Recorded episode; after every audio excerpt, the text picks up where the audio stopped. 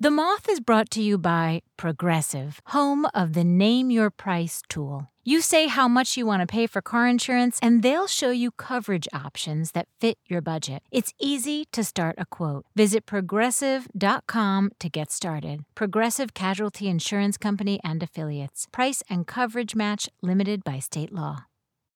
Apple Card is the perfect cashback rewards credit card you can earn up to 3% daily cash on every purchase every day. That's 3% on your favorite products at Apple, 2% on all other Apple Card with Apple Pay purchases, and 1% on anything you buy with your titanium Apple Card or virtual card number. Visit apple.co slash card calculator to see how much you can earn. Apple Card issued by Goldman Sachs Bank USA Salt Lake City branch, subject to credit approval. Terms apply.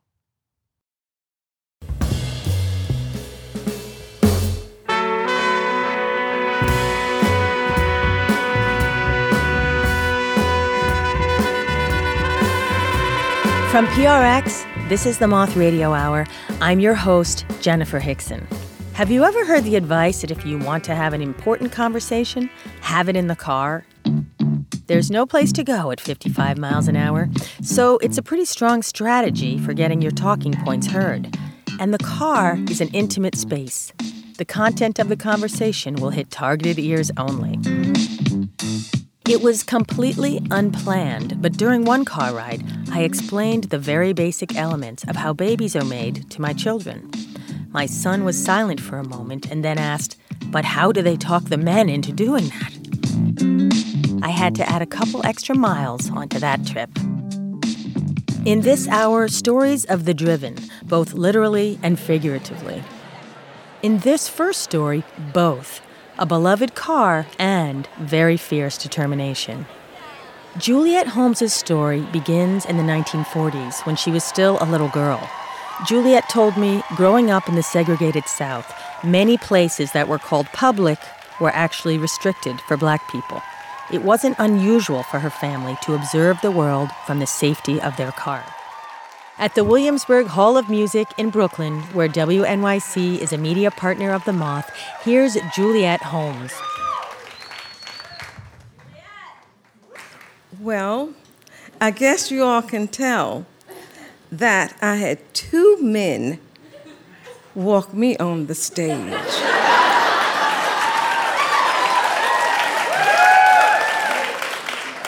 In other words, ladies, you are never too old to have two men. Not one, but two. And I'm going to tell my age tonight so that you all can say, huh?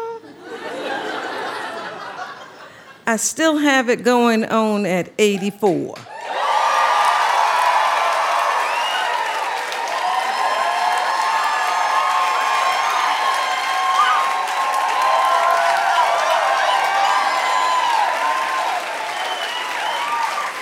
I'm not going to I'm not going to talk trash tonight. I'm going to get to the business of telling my story. I grew up in Savannah, Georgia, in the low country. And Savannah was like all segregated apartheid cities in the South. And what an experience. But I really didn't know that I was living in a segregated world because my mama and my daddy took such care of me and my sister and the community. We lived in the village. Savannah is a beautiful city with a lot of other islands around the mainland in Savannah, like White Bluff, Pin Point, Skidaway Island, so many other islands. But one of my favorite places to go was to Tybee Beach. Tybee Beach was like 28 miles from the city of Savannah. And on Sunday afternoon after church, my daddy and mama would take us on rides or drives in our green Chevrolet. And my daddy loved that green Chevrolet, and so did we. My sister and I would sit in the back, and each one of us would have a window. My mama would sit in the front, and my daddy would drive. And my baby brother many times would sit in my mama's lap or either crawl in the back and sit between us. And on our drive to Tybee, oh, it was wonderful because the savannah, you could see the grass so even, not one blade trying to outgrow the other, but it was like a carpet. And the marshland and the sea life, and to smell the ocean, to smell the Atlantic Ocean. And on our drive, we would talk because we couldn't wait to get to Tybee Island. When we would get on the island, my daddy would say to us, Now look, look, look to your left. Look, look, look. I'm going to pull over. And we knew what that meant. The amusement park, all with the merry-go-round and the Ferris wheel and all of the excitement. And you could hear the children and the people laughing and having so much fun. And we wanted the same thing. But we sat in the green Chevrolet watching and just having fun too and laughing.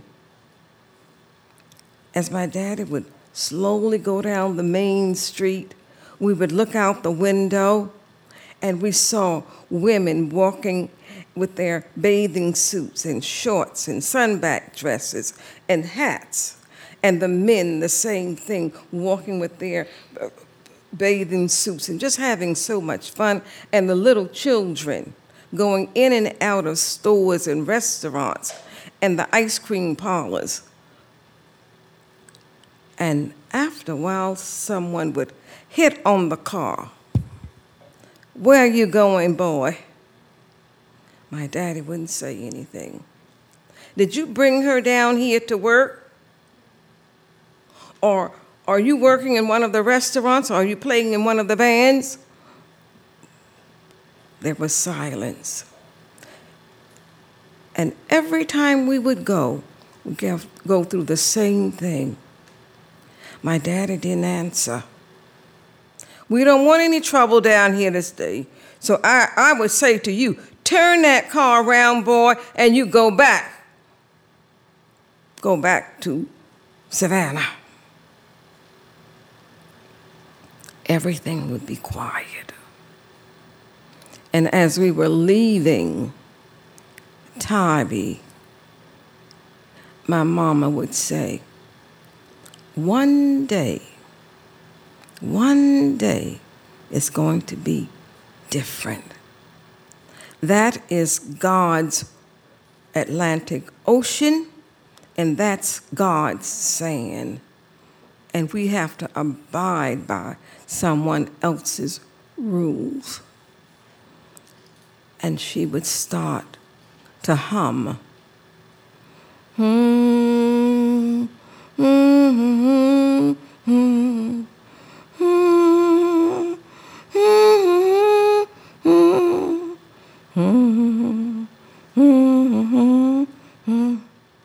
God's gonna trouble the waters. Wade in the water. Wade in the water, Lord. Wade in the water. God's gonna trouble the water. And one day, one day, my girls will be able, my son will be able to go on Tybee Beach. My grandchildren, and my great grandchildren, and people who look like me, who look like us, everything would be quiet. And then Daddy would turn on the radio to listen to the gospel music. And we would sing and hum. And the closer we got to Savannah, my daddy would say, We're going to stop and get some ice cream. Would lighten up the mood in the car. As I look back, and after I finished college, I moved to New York City. But the movement was on the civil rights movement. I would call home to find out what was going on in the movement. And one of those times I called, my daddy said, um, I got a, a telephone call from one of the members of the NAACP. And they know that I have a good car, a fast car, and I could drive. And they want to know if I would take some of the young members of the NAACP to the wade in down at Tybee Beach. I said, Well, Daddy, what are you going to do? He said, What do you think I'm going to do? I'm going to take them. Every now and then I would call back to find out how was the wade-in going. And he would tell me exactly how it was going on.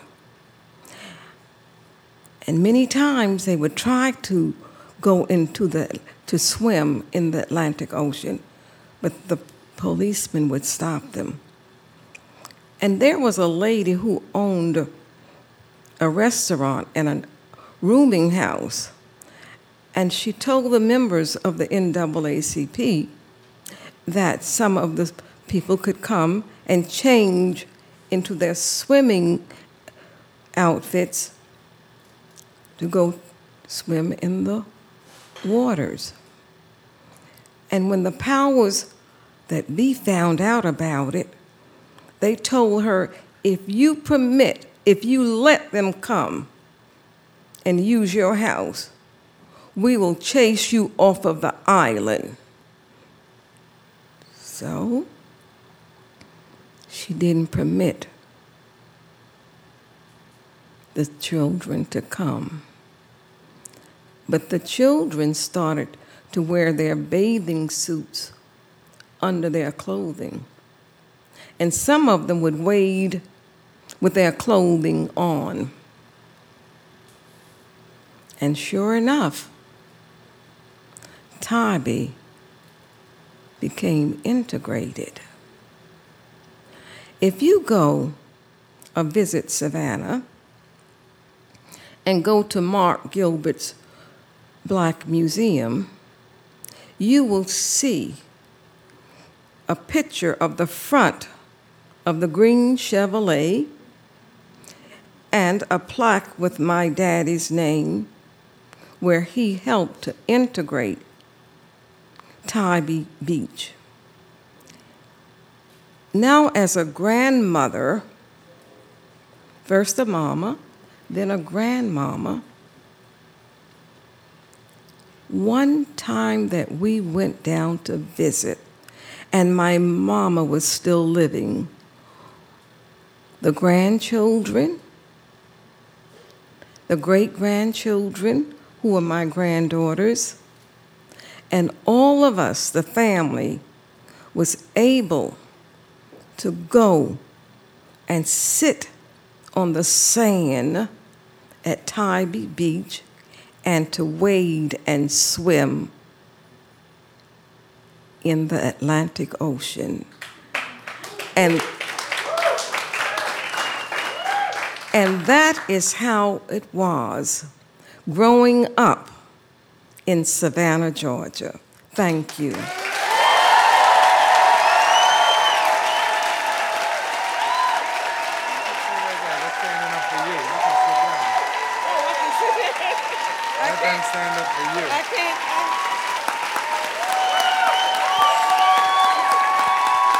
That was Juliette Holmes. She was resplendent that night, dressed in gold. She got a standing ovation and said this to the audience I'm, I'm, I'm, I am thrilled and overwhelmed. And this cane that I'm carrying is a Sankofa bird that I bought when I was visiting Africa. And the head is turned because it says, Never forget where you came from. Never forget. And that's why I'm carrying my cane tonight.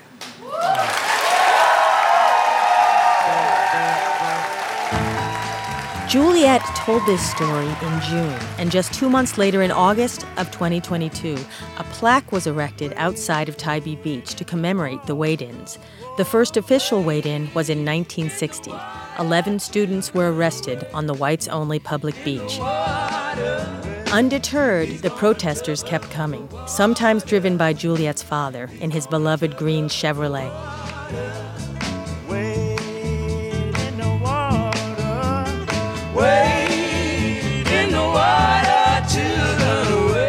Tybee Beach was integrated just months before the Civil Rights Act of 1964 officially prohibited discrimination in public accommodations. To see a picture of the plaque at Tybee Beach and of Juliette's parents, visit themoth.org, where you can also download the story and share one of your own on our pitch line. Do you have a story of being not just a witness to history, but part of history? We'd love to hear a pitch from you. You can pitch us by recording it right on our site or call 877 799 MOTH. That's 877 799 6684. The best pitches are developed for Moth shows all around the world.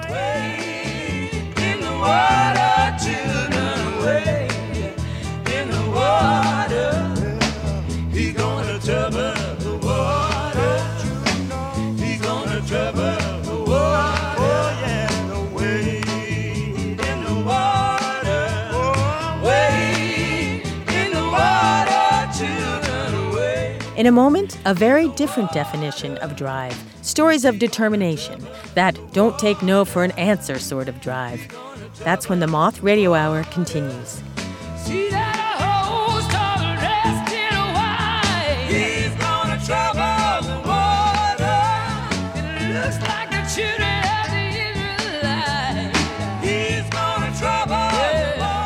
The Moth Radio Hour is produced by Atlantic Public Media in Woods Hole, Massachusetts, and presented by PRX.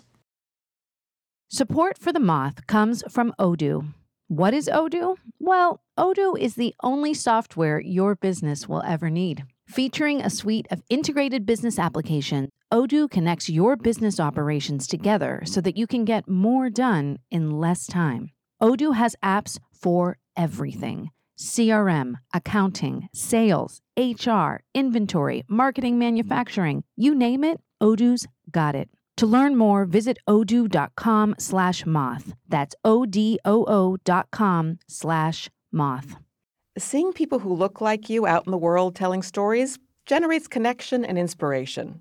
As a young woman, being exposed to Black people in the arts and media helped open me up to a world of possibilities. Black Stories, Black Truths is a celebration of Blackness from NPR. Each of NPR's hosts are as distinct, varied, and nuanced as the Black experience itself. You'll hear stories of joy, resilience, and empowerment, all told from a unique Black perspective. Whether you're listening to a story about the history of Juneteenth on Code Switch, or getting an up close and personal interview with the likes of Tracee Ellis Ross on It's Been a Minute, a connection is forged not only for African Americans, but for anyone who wants a window into our world and the country that we all share. In NPR's Black Stories, Black Truths, you'll find a collection of some of NPR's best podcast episodes celebrating the Black experience. Stories should never be about us without us. Listen now to Black Stories, Black Truths from NPR, wherever you get your podcasts. This is the Moth Radio Hour from PRX. I'm Jenifer Hixson. Driven is the theme this hour, and in the case of these next two stories, the odometer is internal only, pushing forward. Tracey Crosier was on a mission. Here she is at the Seattle Grand Slam, which was supported by public radio station KUOW. Here's Tracey.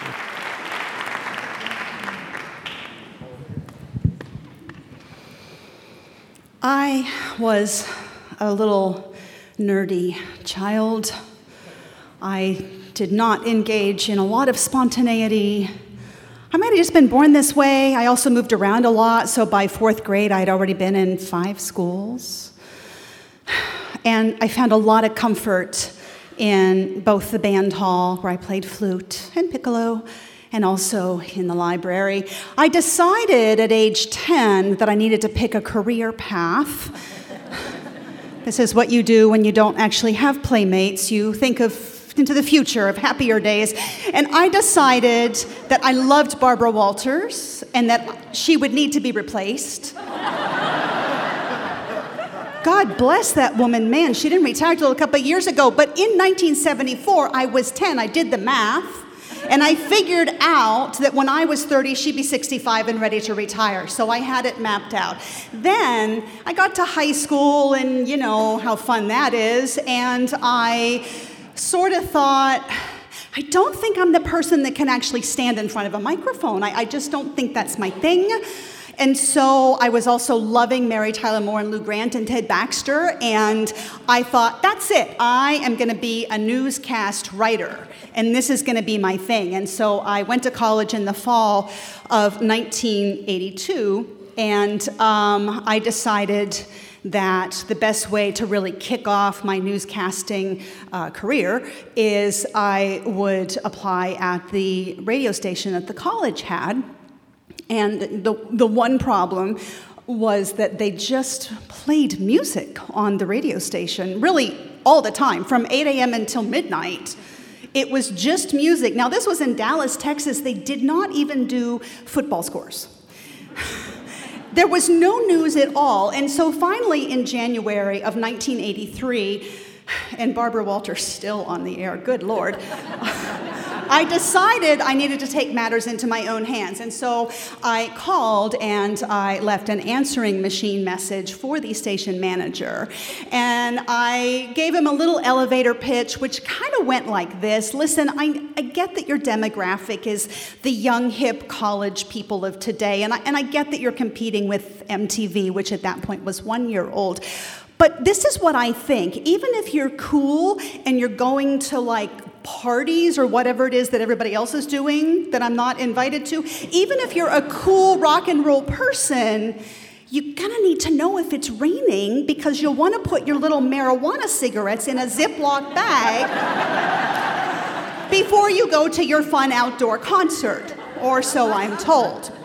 Now, this actually worked because the station manager called me back. I'm envisioning I'm talking to Lou Grant, and we make an appointment for me to come in the following Wednesday at 3. Now, it's not that I have a good memory, it's just that Wednesday and 3 are important things to remember. So I go in, and um, my station manager is not Lou Grant by any stretch. He is more like, you know, in Scooby Doo, there's his friend Shaggy. It's. It's like Shaggy, only he's drinking a beer.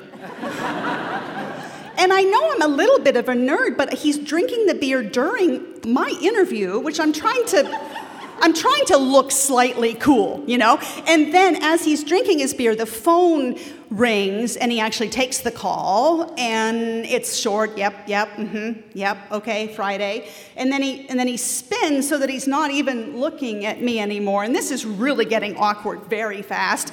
And he's packing up his backpack and he puts it over his shoulder. He stands up all shaggy and ripped jeans and everything. And he says, um, Well, that's my dream job. I'm starting in Houston on Friday.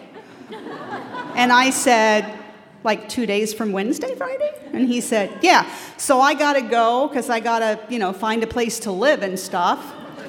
And then he, he reaches into his shaggy jeans and he throws me the keys. And I'm not being I'm not being figurative here. I mean, he gave me a key ring and he said, This one's to the front door. Please play the music until midnight and lock up when you're done. And I said, Is there, is there, is there a host? Because again, I'm still Mary Tyler Moore and I'm typing and I'm handing my witty words to Ted Baxter. And he said, No, I was the host and I'm leaving. So um, don't overthink it, kid. The one rocker switch, you push up and the mic comes on and then you talk. And, uh, and then the red button is if you want to cough, and it's a three. So, yeah, just spin some records for another nine hours. And, and, then, he, and then he leaves. And so there's an album on the turntable, which some of you may remember.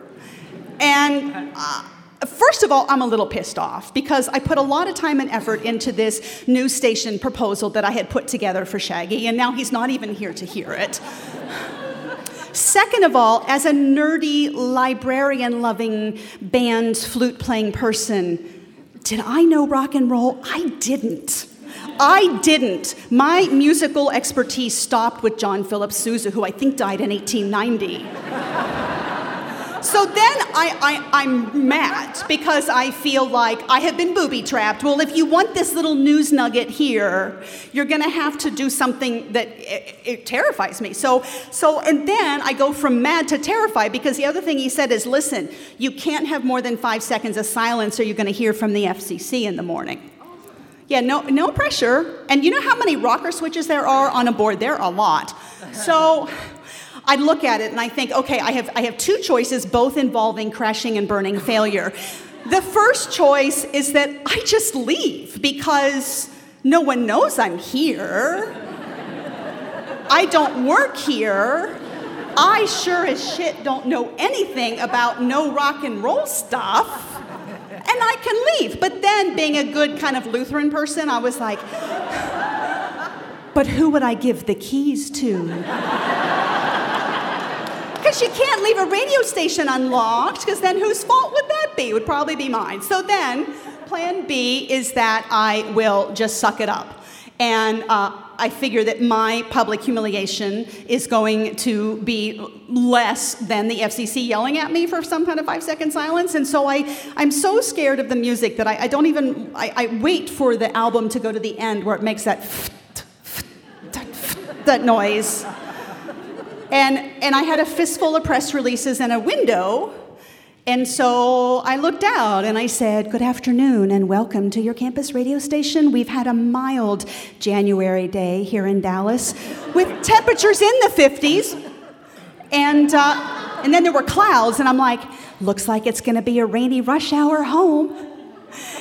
And and then I just did it for nine hours and I put albums on and I, and I got albums and bands mixed up. I kept saying, here's that nice Breakfast in America group with their new Supertramp album. I, I probably cut off Bohemian Rhapsody more than once in my career.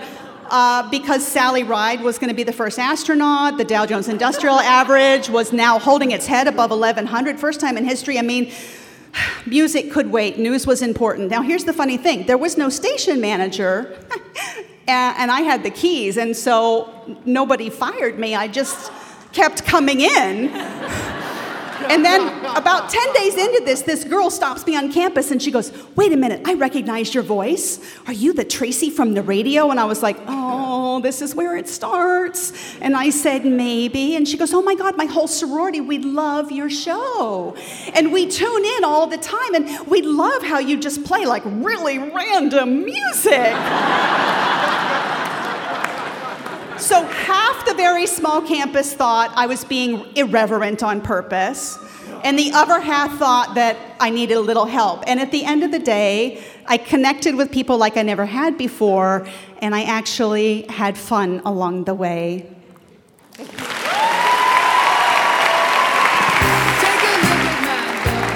That was Tracey Crosier. Tracey did launch a nerdy financial advice radio show for a hot minute, but eventually landed her dream job as a high school librarian. Tracey is also the proud mom of twin girls and an avid dragon boater. I asked her about her first concert. She said her parents were very strict. They even forbade her to attend a flute concert.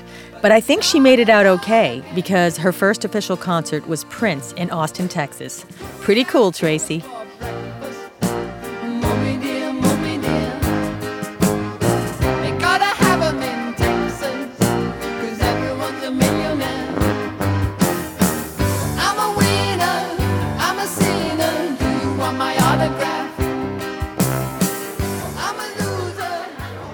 Our next story is by Jennifer Leahy.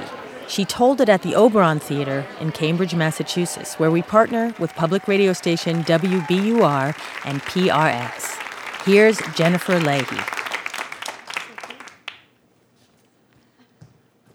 So I arrived at the hospital about 30 minutes before my shift. I'm a resident doctor, and the night shift is both exciting and just terrifying. Um, I show up with my backpack full of snacks, a pager, and just a can do attitude. And I sit and listen to the daytime team tell me about all the patients I'm going to take care of for the night. And one I remember from the week, and that's Mrs. P. And she is currently dying. She's also DNR DNI, which means that if her heart stops or if she stops breathing, I'm meant to do nothing, which is hard for a type A personality like me, who went into medicine to help people to, um, to just not do anything. Um, I actually met Miss P a couple nights um, previously. I had been called to her room by her nurse because she was having trouble breathing. I went in, and the first thing I noticed was that she had one of those homemade crochet quilts on her bed. And that's one of my favorite things I see in a patient's room is something from home. It reminds me that they're loved. It, it, it's, it's a nice, gentle reminder that somebody's someone. Um, she felt better after some oxygen, and I left her room, only to run into some family members.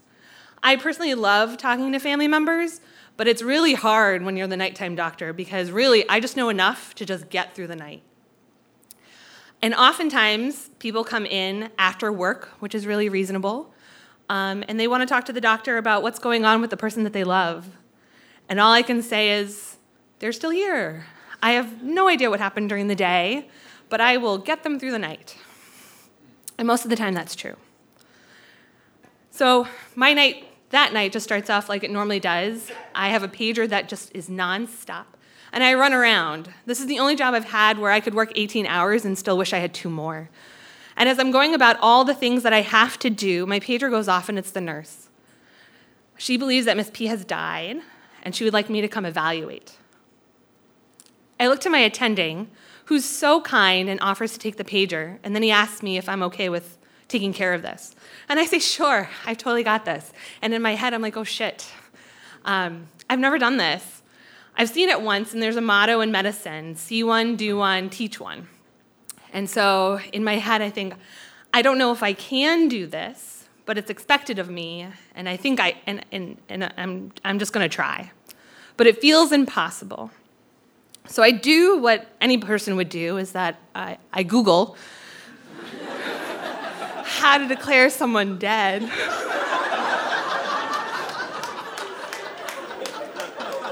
I, and, and I think there's a wikiHow. and like a good student, I take notes. Um, and then go upstairs. When I enter the room, I realize that she's actually not alone.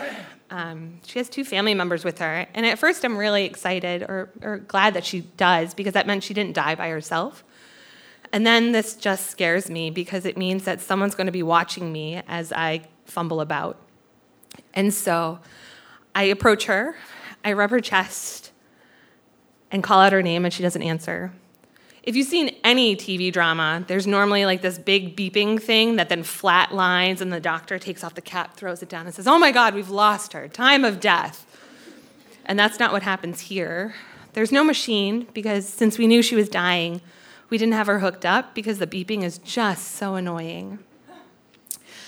And so I pull out my stethoscope, which has been with me since med school and has been with me for births, but this is our first death together. If you've ever been to a doctor, the doctor's probably listened to your heart and lungs for what, a total of five seconds? Like, oh, you've got them. but this time, I'm trying to listen to see if there's anything. So I listen to all the parts that you're supposed to get heard on all your visits. Um, and I close my eyes and just sit in the silence, just thinking, whose breath am I hearing? And I hold her hand so I can feel for her radial pulse if she has one, and my stethoscope's on her heart just to see if I can hear or feel anything. And all I feel is my own heartbeat that's just beating so fast. And I take a moment to try to collect myself, and I realize I haven't heard anything. She's not moving. So I look up, I look around the room where all of her stuff is, I take a look at the clock, and I turn to the nurse and I call time of death. Which I think is just ridiculous because she's died before I even walked into the room, but it's me saying the time of death that makes it so. And then I pull up a chair and sit with her loved ones. And I talk about as much as I can about her, because remember, I don't know her. And I tell her about that one time I met her. So at least they know that she just wasn't, you know, just a name, just this random person. They, of course, call her daughter on the phone and then hand the phone to me. This is someone else I haven't met. And so now I'm telling someone over the phone in the middle of their night that their loved one has passed away. I stay with them as long as they want me to because people want time with you know, the person they love by themselves, and I stand up to go. And they offer me their gratitude, which I begrudgingly accept, but I feel like it's not my place to take in this moment. I step outside, I go in the stairwell, sit down, and cry.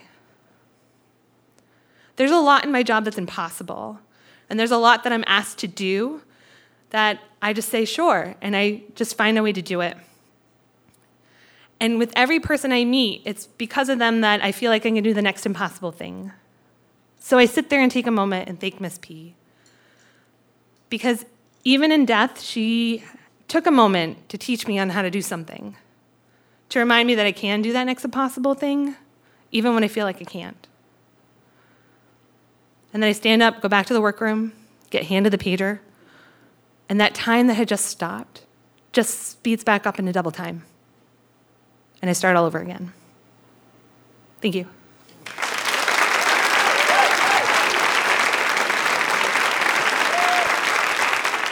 Jennifer Leahy is a family medicine obstetrical physician just outside of Boston.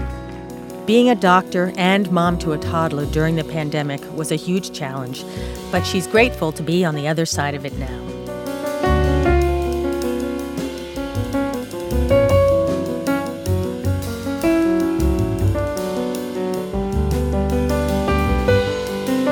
In a moment, a harrowing car chase through Chicago when the Moth Radio Hour continues.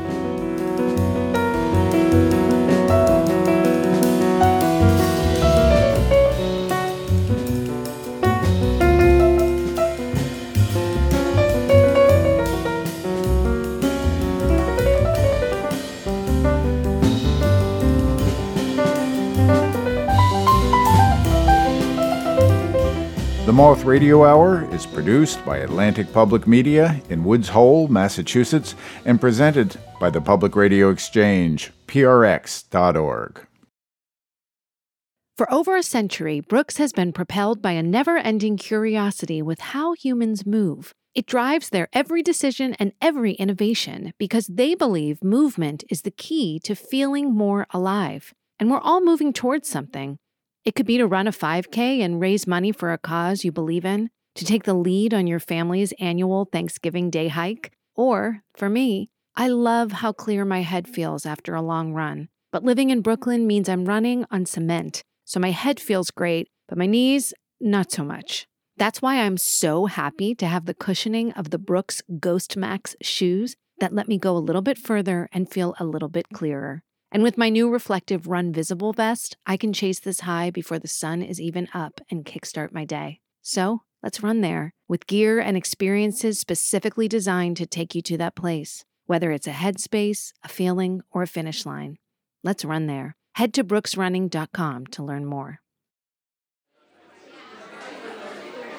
You're listening to the Moth Radio Hour from PRX. I'm Jenifer Hixson. Our final story is told by Omar Qureshi. Omar told this for us at the Broad Stage in Santa Monica. Here's Omar. Uh, yeah, I like hearing my dad tell stories. It's one of my favorite things. And my favorite story that he tells all the time is about when he came to the United States for the first time. So he came to the United States from Pakistan to go to school. He was going to Western Michigan University, but they had no money at all. So really, they had to graduate as quickly as possible. This is my dad and my uncle. And uh, so my dad graduated college in two years, and my uncle graduated with a master's in two and a half years. Yeah. Um, and it was amazing. In between times at college, they would uh, go to Toronto where their other brothers lived, and they'd go like work at a machine shop like late, late into the night, so that way they'd have enough money for like food and rent when they got back to Western Michigan. And so one, they were scheduled to graduate in the winter, but they were back in Toronto, and they knew there was no way the family could afford to come all the way to Western Michigan just for graduation. So they were like, all right, I don't think we can do this. But as the day of graduation got closer and closer, my dad and uncle were like, all right, you know what? Let's just do it, you and I together. Let's just go to graduation together. And uh, they had no money, so they took a 76 gas station credit card, which you can just use for like gas and like candy. And they got in a beat up old car, and in the middle of winter, they took the drive from Toronto to Western Michigan. And about 15 minutes into this drive, the heater breaks in the car and it's the dead of winter in one of the coldest places in the world. And so they just wrap themselves up in like coats and blankets and then just like try to stay warm. And then the windows start fogging up, so they occasionally have to look out the side of the window to just see where they're going. Like they're driving Ace Ventura style on their way, all right? And so once they get to around Detroit, like very, very late into the night, they're in a pretty bad area and they're going to fill up gas. Their car breaks down and uh, they have no money and they don't know anybody. And so my uncle Nader says, Oh boy, we better, uh, I think I got a plan. Uh, you see that phone booth right over there? I'm gonna go and I'm gonna go call somebody. And we can agree that that's not enough of a plan. You gotta have more to it than that. And so he's like, no, no, no, trust me, what I'm gonna go do is I'm gonna go look for a Pakistani name and then call. And so he's like looking through the phone book for like the most common Pakistani name he could think of. And he looks up the name Khan and he sees a guy named Shakir Khan and he gives him a call. So he dials up Shakir Khan and he's like, hey, uh, Shakir Khan, it's Nader and Ghazanfar Qureshi from Pakistan. and our car just broke down in Detroit. Would you come get us? And Shakir Khan was like, yeah, Nader and Ghazanfar Qureshi. I, will come get you, just sit tight. And so this man drives in the middle of a snowstorm into the most dangerous part of Detroit and picks up my dad and my uncle, and then he takes them back to his house.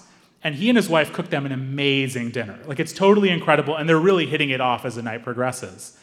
And Shakir Khan, he says, You know, I gotta admit, I don't remember you guys from Pakistan. And my dad and uncle admitted that they lied. And I said, look, the reason why we lied is because we were on our way to our own graduation. And Shakir Khan and his wife were so proud of them for sticking together and for going to graduation together. They said, hey, we want you to sleep in the master bedroom and we'll sleep in the living room because it's an important celebration for you. And the next morning, they woke up and Shakir Khan took them to, uh, to, to, the gas station, got their car repaired, and um, gave them some money and said, Look, I only ask for one thing in return, and that is that when you get home, you call me so that I know that you're safe. And to this day, they have never called that man. Dude, not even once. I'm like, what kind of monsters are you people? I was talking to my dad about this the other day. I'm like, yo, dad, don't you feel guilty? He was like, yeah, not till you brought it up right now. I was like, oh. I couldn't even, I was like, what the? It, that, I couldn't believe it. And we owe such a debt to this dude. And we don't even know who he, like, we don't know where this guy is at all. And I resolved then that I, to pay back my debt, I was gonna make any Pakistani that came to this country feel awesome. All right, I was gonna treat them to a good time because of what Shakir Khan did. And so a few years back, my cousin Hamza came to visit from Pakistan, and I'm like, I'm gonna Shakir Khan it up. So I'm like, I'm gonna show him the best time, all right? So we are in Chicago, and I was taking him to all the sites. I took him to Wrigley Field, I took him to Navy Pier. There, we put him on a Ferris wheel, and the whole time, this guy looked mad, all right? My cousin Hamza looked infuriated the whole time. And I was like, what's going Have you ever seen somebody frown on a Ferris wheel? It's weird. I mean, it's such a joyful thing. And um, so he was feeling bad, and I just wanted him to have such a good time so badly that I decided, all right, let's go take him to Chicago style pizza. Maybe that'll like make him feel better. And uh, so we're standing outside waiting to get our table. And Hamza is still looking kind of nervous. And I'm like, yo, Hamza, man, what's going on? And he's like, I don't know. I guess I'm just scared of gangsters. I'm like, dude, you're from Pakistan. Al Qaeda is from Pakistan. The most gangster shit imaginable. What are you talking about? And apparently he'd seen The Sopranos. And so there was a car parked right in front of us, and there was a guy wearing whitewashed jeans and like an Ed Hardy shirt with like a bedazzled lion on it. And Hamza was like, like, is, is that guy a gangster? I was like, no, Hamza, that's not a gangster. That is a tool. All right, that guy's that guy is not a threat. All right, he's that guy's a total scrub. Don't worry about him. And Hamza was like, uh, what's a scrub? And I didn't know exactly. So I was like, all right, um, a scrub is a guy who thinks he's fly. And if you don't know what I'm talking about right now, it's because you're white. Um, I'm referring to the hit TLC song No Scrubs, in which they describe a scrub as a guy that absolutely could not date one of them, like just a total loser. And so, when, if you know anything about that song, when you start singing it, you're not gonna stop, all right? And so I'm in it. I'm like, no, I don't want your number. And I'm now in front of this guy's car dancing. And no, I don't want to give you my. And he is justifiably upset. He he knows what a scrub is. All right, so we go inside and we enjoy our pizza, and everything's good.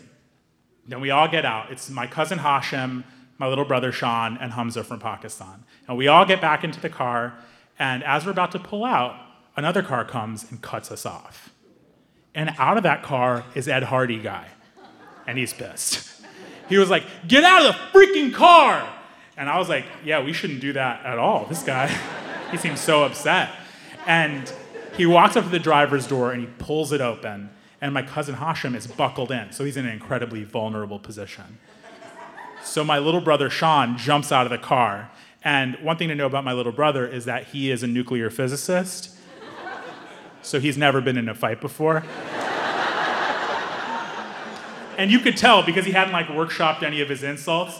He, as soon as he got out of the car, he was like, "Step back before I punch you in the penis, bro." I was like, "All right, not great." And then the guy was like, "Well, then punch me in the penis then."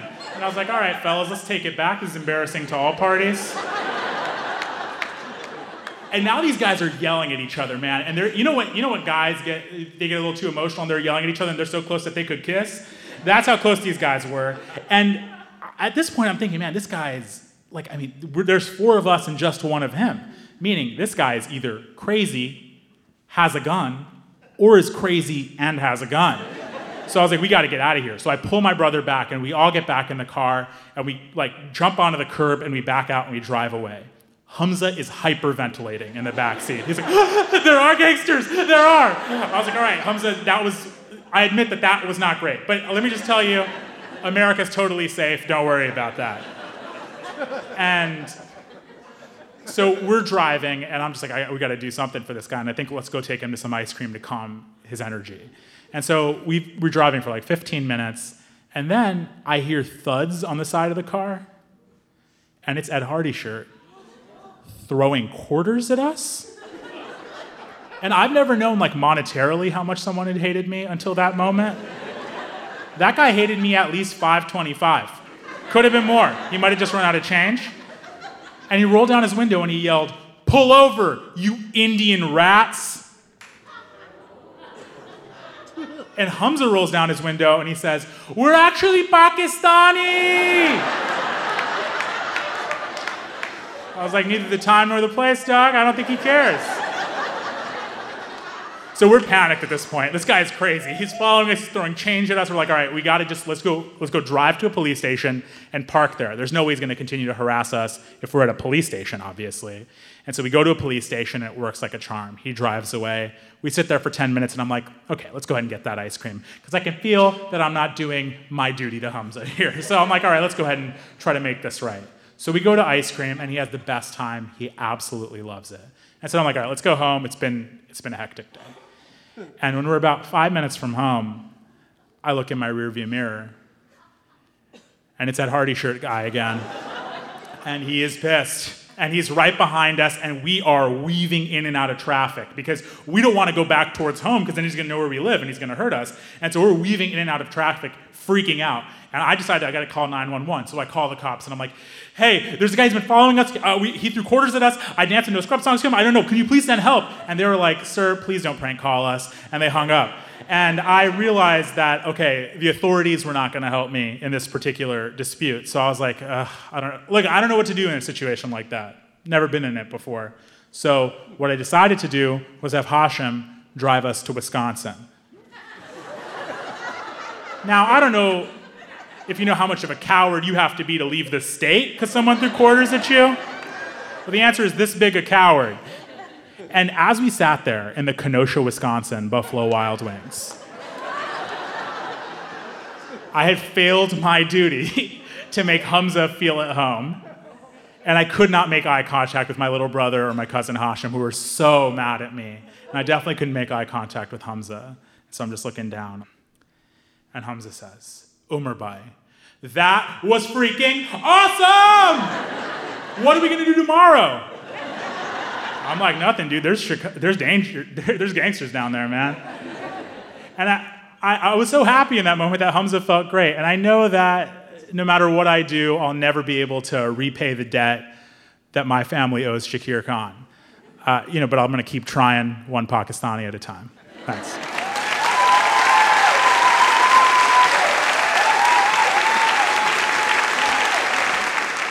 That was Omar Qureshi. When we first met Omar at our story slams in Chicago, he was a law student. I was always astounded that he found the time to come tell stories and be in law school. He's now a lawyer with his own firm and has less time to get out there, but said he's angling to get back soon. As for Hamza, he still talks about his wild ride with fondness. Shakir Khan, the man that Omar's father cold called from the white pages, if you are listening to this story, won't you please contact the Moth office? We'd love to put you in touch with Omar's family, who finally want to thank you and give you that call back you asked for. To see pictures of Omar's dad and uncle around the time of their graduation and pictures of the family out eating in Chicago, visit themoth.org, where you can also download this story.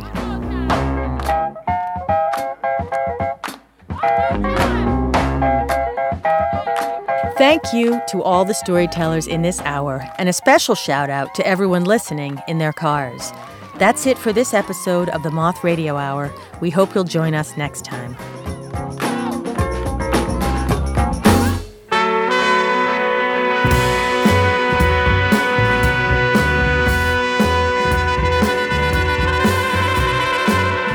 This episode of the Moth Radio Hour was produced by me, Jay Allison, Catherine Burns, and Jenifer Hixson, who also hosted and directed the stories in the show.